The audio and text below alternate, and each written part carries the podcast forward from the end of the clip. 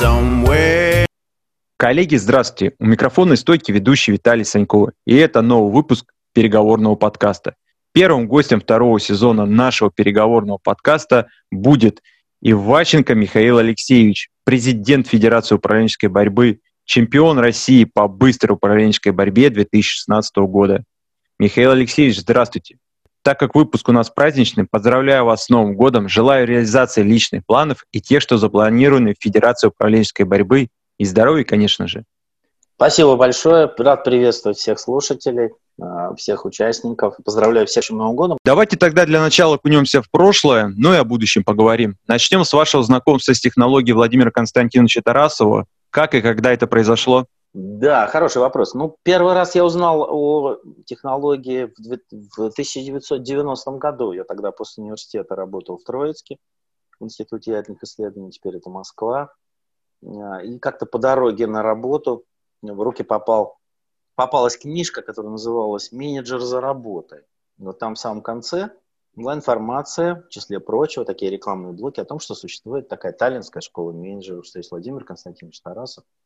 Тогда там было пять а, ценностей этой школы. Вот так вот это было выражено. Сейчас этих ценностей 12.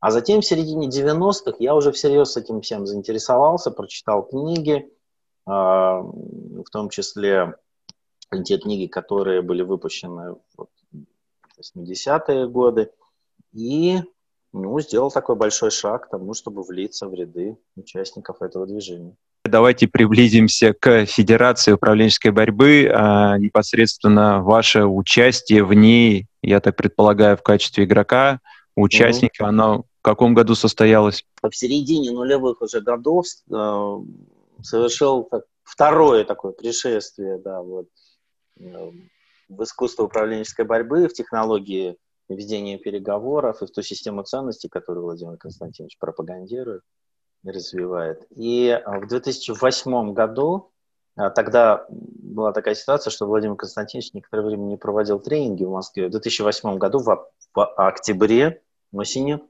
я побывал на тренинге техника перехвата удержания управления, а затем после там, однодневной паузы был тренинг 8 ступеней управленческого мастерства.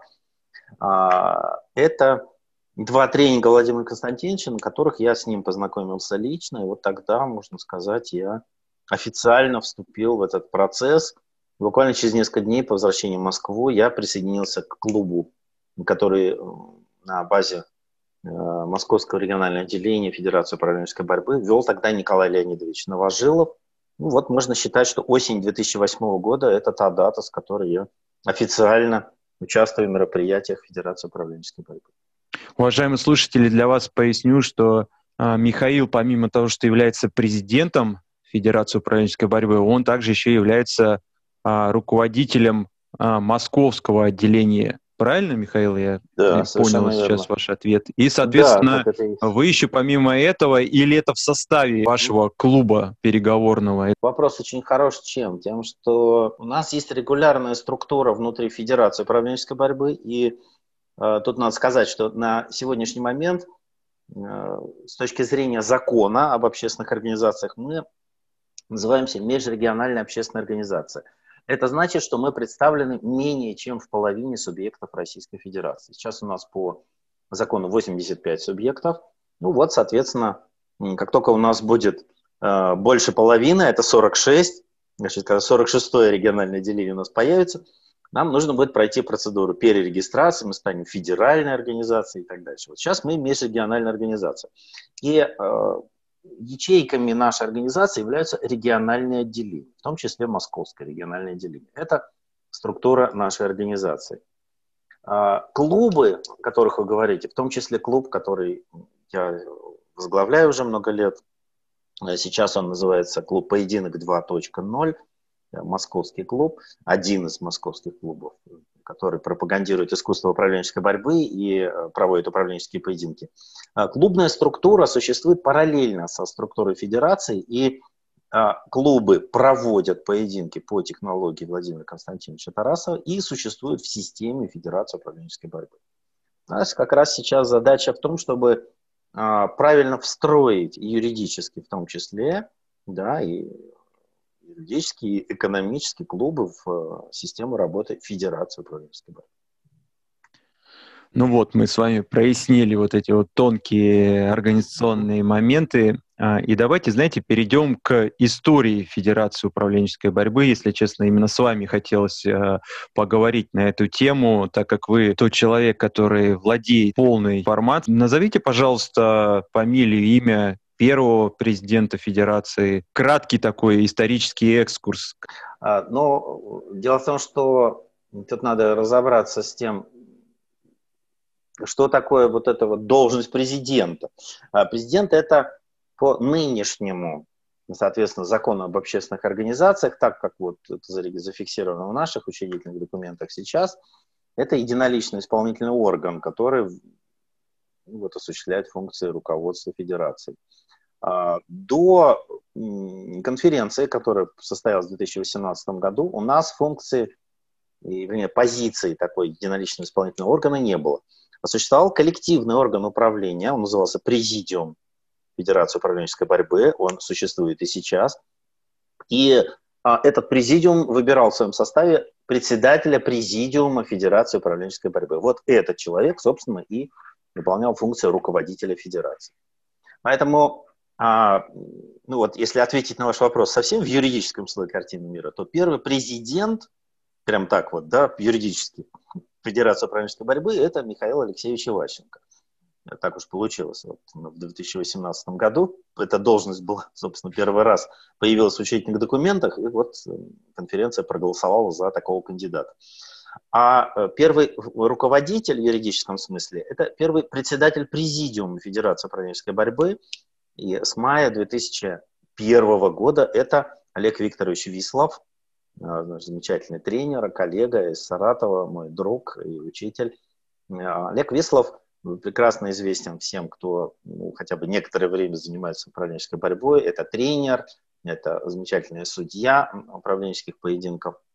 И это один из самых, может быть, известных учеников э, Владимира Константиновича Тарасова, тренер Таллинской школы менеджеров.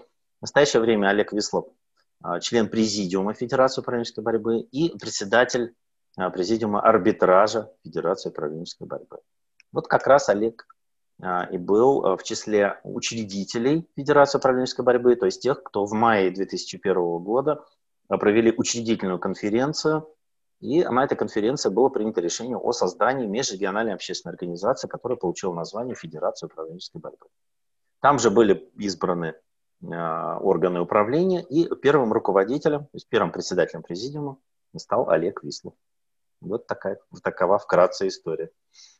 А я сделаю отсылку к первому выпуску переговорного подкаста, где гостем которого, собственно говоря, и был Олег Вислов, и он в том числе рассказывал, ну, не настолько подробно, а он под другим немножко углом об этом рассказывал, поэтому, уважаемые слушатели, если вам это интересно, обязательно послушайте первый подкаст, вам будет понятнее, и вы больше познакомитесь а, с уважаемой судьей, экспертом и очень интересным человеком Олегом Висловым. Ну, а мы с вами тогда двинемся дальше дальше вам, как уже в данном случае не президенту, а игроку, что побудило именно быть в качестве игрока, участвовать, что было мотивом? Ну, мотивов два было, вот я очень хорошо помню. Первый мотив заключался в том, что э, хотелось проверить на практике те знания, которые я получил от Владимира Константиновича на его тренингах, те знания, о которых он говорил, как о технологии, которая не является какой-то вот абстрактной, оторванной от жизни, а Э, как о технологии, которая на самом деле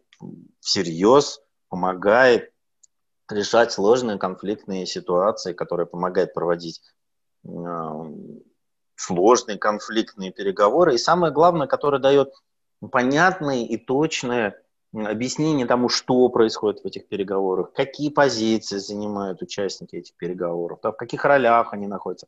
Вот весь этот аппарат – и понятийный, и методологически, он так меня поразил, что я, конечно, немедленно захотел все на практике проверить, честно вам скажу. Ну, а второе, это вот э, нормальный спортивный азарт. Я с детства занимался разными видами спорта, там больше всего лыжным спортом, поскольку на Сахалине это очень популярно у меня на родине. Вот снега там полно, в отличие от Москвы, который, который год уже снега нет. Вот. И, ну, захотелось, да, кому-то вот что-то, в том числе себе доказать, посоревноваться, попробовать, кто э, в этом смысле сильнее, кто убедительнее. Но при этом я понял, что этот вид спорта такой очень интересный, потому что убеждать-то надо не физической силой и даже не интеллектуальной. То есть мы не будем там квадратные уравнения решать на скорость или интегралы какие-то извлекать. Нет. А что это соревнование в очень тонком и даже, я бы сказал, странном, да, необычном, непривычном жанре. А, мы будем состязаться в том, кто более убедителен в ситуации конфликта, кто а, может предложить пути разрешения этого конфликта и кто в состоянии управлять вот этим процессом, при том, что напротив вас сидит тоже обученный, подготовленный, серьезный оппонент, который ну, реально по-настоящему вам противодействует, привязывается к словам, куда-то там манипулирует, вас разворачивает. И вот вы, несмотря на все это, сохраняете управление процессом переговоров и разворачиваете его в нужную для себя сторону. Вот это меня, наверное, и привлекло поиграть в поединок. Ну, я еще раз напомню слушателям, что перед нами а, чемпион по быстрой управленческой борьбе. Вот своим профессиональным опытом по быстрым управленческим поединкам поделитесь, пожалуйста, с нами. Ну, вот тут э, смешиваются во мне две роли, да, роль игрока и роль тренера. Поскольку я активно действующий тренер по управленческой борьбе и ну, постоянно веду занятия, индивидуальные консультации, групповые занятия, э, то вот э, я бы так сказал, тренерский взгляд – это одно, взгляд игрока – это другое. Начну со взгляда игрока. Игрок – это человек, который моделирует переговоры, которые действительно происходят вот в реальной жизни, но тут надо понимать, что сюжет, в который мы играем, это не совсем жизнь, ну или даже совсем не жизнь. Это все-таки в известной степени условная театральная ситуация. Поэтому мы проявляем свои лучшие стороны э, переговорщика, причем переговорщиков явно конфликтной, уже в открыто конфликтной ситуации, в ситуации серьезной такой мощной агрессии со стороны противника – проявляем э, свои лучшие переговорные навыки, умея контролировать, все-таки в истории в значительной степени театрально, условно. А, вот. И э, в этом, вот на этом месте многие игроки как раз и э, ну, различаются в стиле. Да, потому что кто-то говорит, давайте мы будем играть так, как в жизни, давайте вот мы учтем все там дальние и супердальние последствия, давайте мы будем двигаться аккуратными, осторожными шагами. А другие игроки понимают, что ну, ситуация условная, театральная, и поэтому здесь скорее место каким-то большим, широким, ярким мазкам, да, есть широким, сильным движением, которые как раз раскрывают внутреннюю сущность участника, как человека, как э, социальной роли, в которой он сейчас находится, э, как того, кто управляет событиями вот, внутри себя и вокруг себя, теми событиями, до которых может дотянуться. Вот. А в целом, вы знаете, да, что история управленческих поединков началась как история классических поединков, и э, быстрые поединки были введены в оборот значительно позже. Но сейчас вот позиция и моя в том числе заключается в том, что э, как раз управленческая борьба, это как мы понимаем, прям борьба, вот это вот работа локтями в социальном пространстве, это прежде всего быстрые поединки. Это короткая, стремительная ситуация, когда надо очень быстро преодолеть агрессию встречную, установить психологический паритет и продвинуться в ту сторону по, по вот своей траектории, как вы себе представляете, хотя бы один шаг сделать по нужной траектории. Спасибо огромное, Михаил, по именно быстрой управленческой борьбе, потому что она достаточно сложна в понимании того, что я должен сделать, для чего я это должен сделать и, собственно говоря, каким образом я должен этого достигать. И вы вот вы сейчас, я думаю, что это достаточно сжато, понятное дело, но тем не менее прояснили. Вопрос возник вернуться к вашему предыдущему разговору нашему с вами о том, когда вы сказали, что у вас было на два вопроса, два направления. Первый из которых был, вы хотели проверить на практике, изучив ту теорию, которую дал Владимир Константинович, угу. каким выводом вы в итоге пришли? То есть это применимо в жизни, неприменимо в жизни, и тот вы сейчас, это во многом как раз результат вот этой теории и практики. Да, ну, конечно, тот вот э, не тот, а этот, да, этот я сейчас, это, конечно, результат того, что я много лет назад, ну вот официально, если 12 лет назад, на самом деле гораздо раньше, но познакомился а, с теорией, вот со всей этой историей, да, со всем тем, что а, нам говорит, со всем тем, что до нас доносит Владимир Константинович. Это ведь не только теория, это не только его лекции, это не только его книги, это нечто гораздо больше. Это вот а, какое-то такое пространство, да, некий большой такой э, замок, в который вот мы однажды войдя, э, затаив дыхание, да, уже всегда оставляем за собой. И на самом деле, я вам честно скажу, выйти невозможно из этой истории. То есть можно сделать вид, что ну да, вот, вот, вот все, меня это больше интересует. Сам Владимир Константинович это называет лишением права на незнание. Ну вот такая, такова у него система, да, что вот однажды с ней познакомишься, дальше можешь старательно делать вид, что тебя не касается, но оно все равно в тебе есть. А, что касается практической применимости, тут все сложнее, потому что, конечно, это инструментарий, ну, я бы сказал так, не, не на каждый день, не рядовой. Требуются тренировки, требуется серьезная перестройка а, внутри себя. Почему? Потому что, ну и сам э, Владимир Константинович об этом говорит на на своих тренингах, потому что мы с детства как-то все привыкли ходить. Такая у него метафора, как вы помните.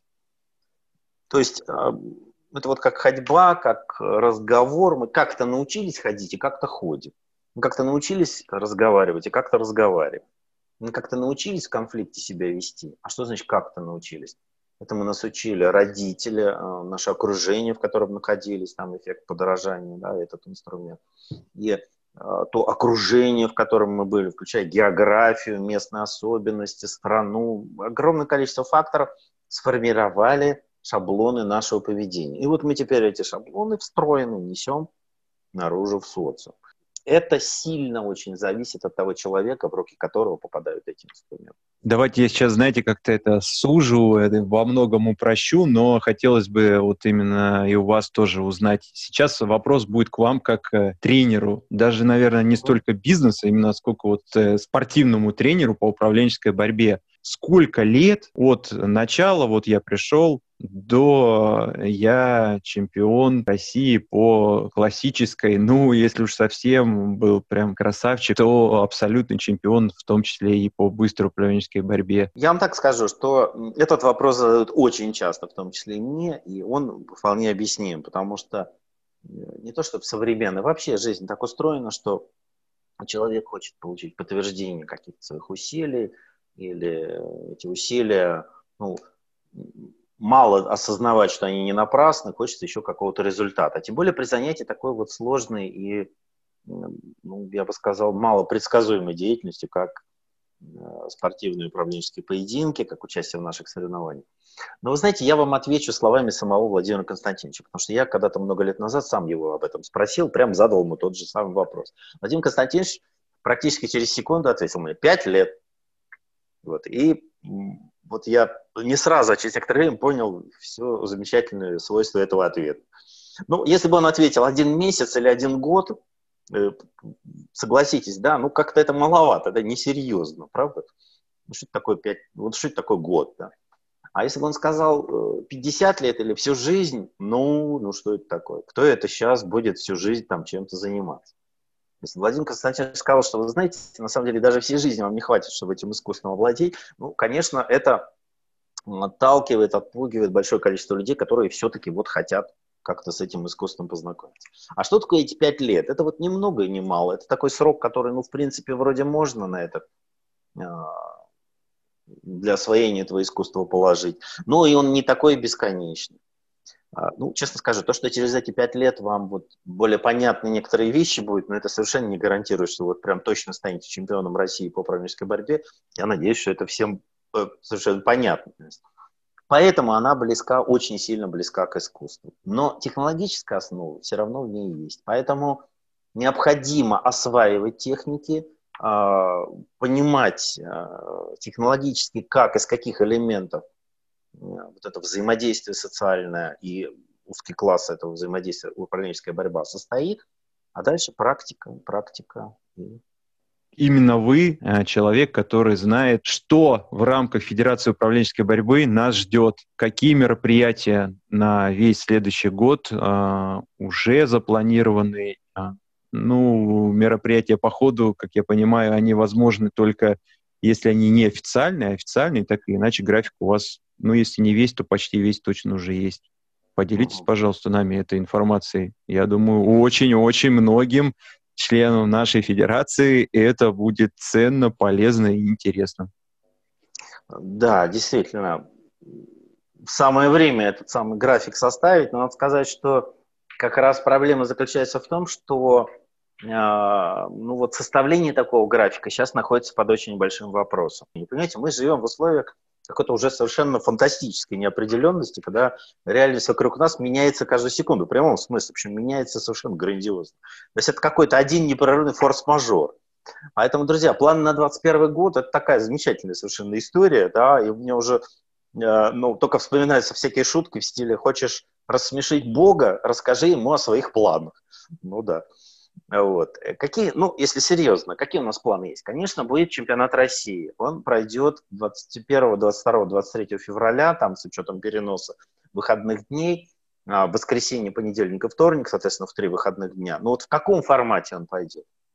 У нас есть э, достаточное количество людей, которые считают, что несмотря на всю эту вот сложную ситуацию, надо его проводить в формате офлайн. Я вам скажу честно, ребята, что это приведет к тому, что существенное количество серьезных уважаемых судей и игроков мы просто не досчитаемся на таком чемпионате. Это факт. Они просто не поедут по самым разным причинам. И я их очень хорошо понимаю. С другой стороны, весь 2020 год прошел у нас под э, флагом онлайн-турниров. Мы привыкли к онлайну, мы в нем освоились, нам совершенно ничто не мешает. И также и чемпионат России 2021, завершающий вот отборочный цикл 2020 года, провести в формате онлайн это решение будет принято в самое ближайшее время. А что касается календаря, то он в ближайшее время будет представлен нашему сообществу, и особенностью его будет сочетание офлайн и онлайн турниров. Как я достаточно часто говорил в своих комментариях на турнирах, а, онлайн с нами навсегда, друзья. И теперь будем проводить и офлайн турниры, и онлайн турниры. А, большая часть турниров, которые есть в календаре Федерации, являются традиционными. Это московские турниры весенний Кубабуб и фестиваль Убеди, э, который проводится в октябре. А турниры, которые проводит Екатеринбургское региональное отделение, это этапы Кубка Большого Урала и финал Кубка Большого Урала. А труда э, соревнования, которые проводит Краснодарское региональное отделение и другие турниры, которые ну, являются в, общем, в известной степени традиционными и находят свое место в календаре соревнований приблизительно в одно и то же время. А что касается точного графика, то даже если мы его сейчас составим, вы понимаете, что все очень сильно зависит от той ситуации, в которой мы окажемся в 2021 году. В 2020 году мы пережили невероятные форс-мажоры, отмены, э, переносы и так дальше. С другой стороны, мы можем э, сейчас запланировать онлайн-турниры. Мы уже понимаем, что онлайн-турнирам не помешают никакие отмены, никакие переносы. Но вот что касается офлайн, графика офлайн турниров, то здесь, как вы сами понимаете, очень большие вопросы остаются. Что будет происходить, как будет развиваться ситуация с коронавирусом в мире, не берусь сейчас. Но, Виталий, вот что касается э, быстрого, быстрого изменения формата офлайн на онлайн, да, это потому что 2021 год тоже городом, годом форс-мажора останется. Это сейчас Согласен. совершенно очевидно для меня. И мы будем действовать по обстановке. Именно поэтому сейчас каких-то вот таких вот планов, суперпланов у нас нет. Мы можем на календаре расставить онлайн-турниры, и, наверное, мы вот так и сделаем. То есть те турниры, которые уже точно совершенно пройдут в формате онлайн. А что касается офлайновых возможностей, то тут я сразу скажу, что э, я бы даже не рекомендовал никому ничего планировать. Ну, не надо сейчас никаких таких э, вещей делать. То, что мы смогли перенести нашу э, работу в онлайн, показывает, что как раз Э, ну вот мы в меньшей степени, тоже, но в меньшей степени зависим от вот этих форс-мажорных историй. Понимаем, что многие очень мероприятия отменяются, многие активности ставятся на паузу, а мы, перенеся нашу деятельность в онлайн, может быть, лишились действительно вот этой вот э, офлайновой движухи, ощущения друг друга э, в реальности, но при этом обратить внимание, что онлайн нам дал возможность объединить всех на турнирах э, в едином таком вот обобщающем формате. Мы увидели всех игроков, мы увидели всех судей, вообще смогли наконец осознать, вот кто мы, сколько нас, где мы и как мы. Поэтому онлайн-жанр, э, я думаю, будет однозначно лидирующим в будущем. И когда я говорил вот о комбинации офлайн и онлайн, я в известной степени заглядывал, ну, может быть, на два шага вперед, да, в тот момент, когда все-таки а, ограничения вирусные уже будут сняты, ну и, а мы, очевидно, совершенно останемся в истории, когда у нас будет некоторое количество офлайн турниров и серьезное большое количество онлайн турниров. Ну, элемент этих взаимодействий, которые вот сообщество волнует, это порядок присвоения разрядов, э, сколько, как это будет происходить. Это все мы отрегулируем Соответственно, я думаю, уже по итогам 2021 года Уважаемые слушатели, таким получился наш первый эфир в новом году. А, мы я прекрасно понимаю, достаточно бегло пробежались по истории Федерации управленческой борьбы, и далеко не все вопросы а, были заданы президенту Федерации. Но, тем не менее, это хороший повод встретиться еще раз, и мы это обязательно сделаем. Михаил, спасибо большое. Спасибо большое вам. Спасибо большое за возможность э, принять участие в таком замечательном проекте, как ваш переговорный подкаст, переговорный дайджест. Я думаю, что это одно из э, тех средств массовой информации, которые в рамках Федерации у нас теперь будут развиваться. Вот, желаю вам удачи в этом и всех членов Федерации управленческой борьбы, всех участников нашего движения. Я э, поздравляю с наступающим Новым годом и желаю вам больших успехов э, в будущем году, больших успехов творческих, спортивных, успехов в собственном развитии, продвижении Э, себя в социальном пространстве. И, пожалуйста, будьте здоровы. Спасибо. Спасибо. Присоединяюсь к поздравлениям. А, с Новым годом, уважаемые слушатели, и традиционные услышимся.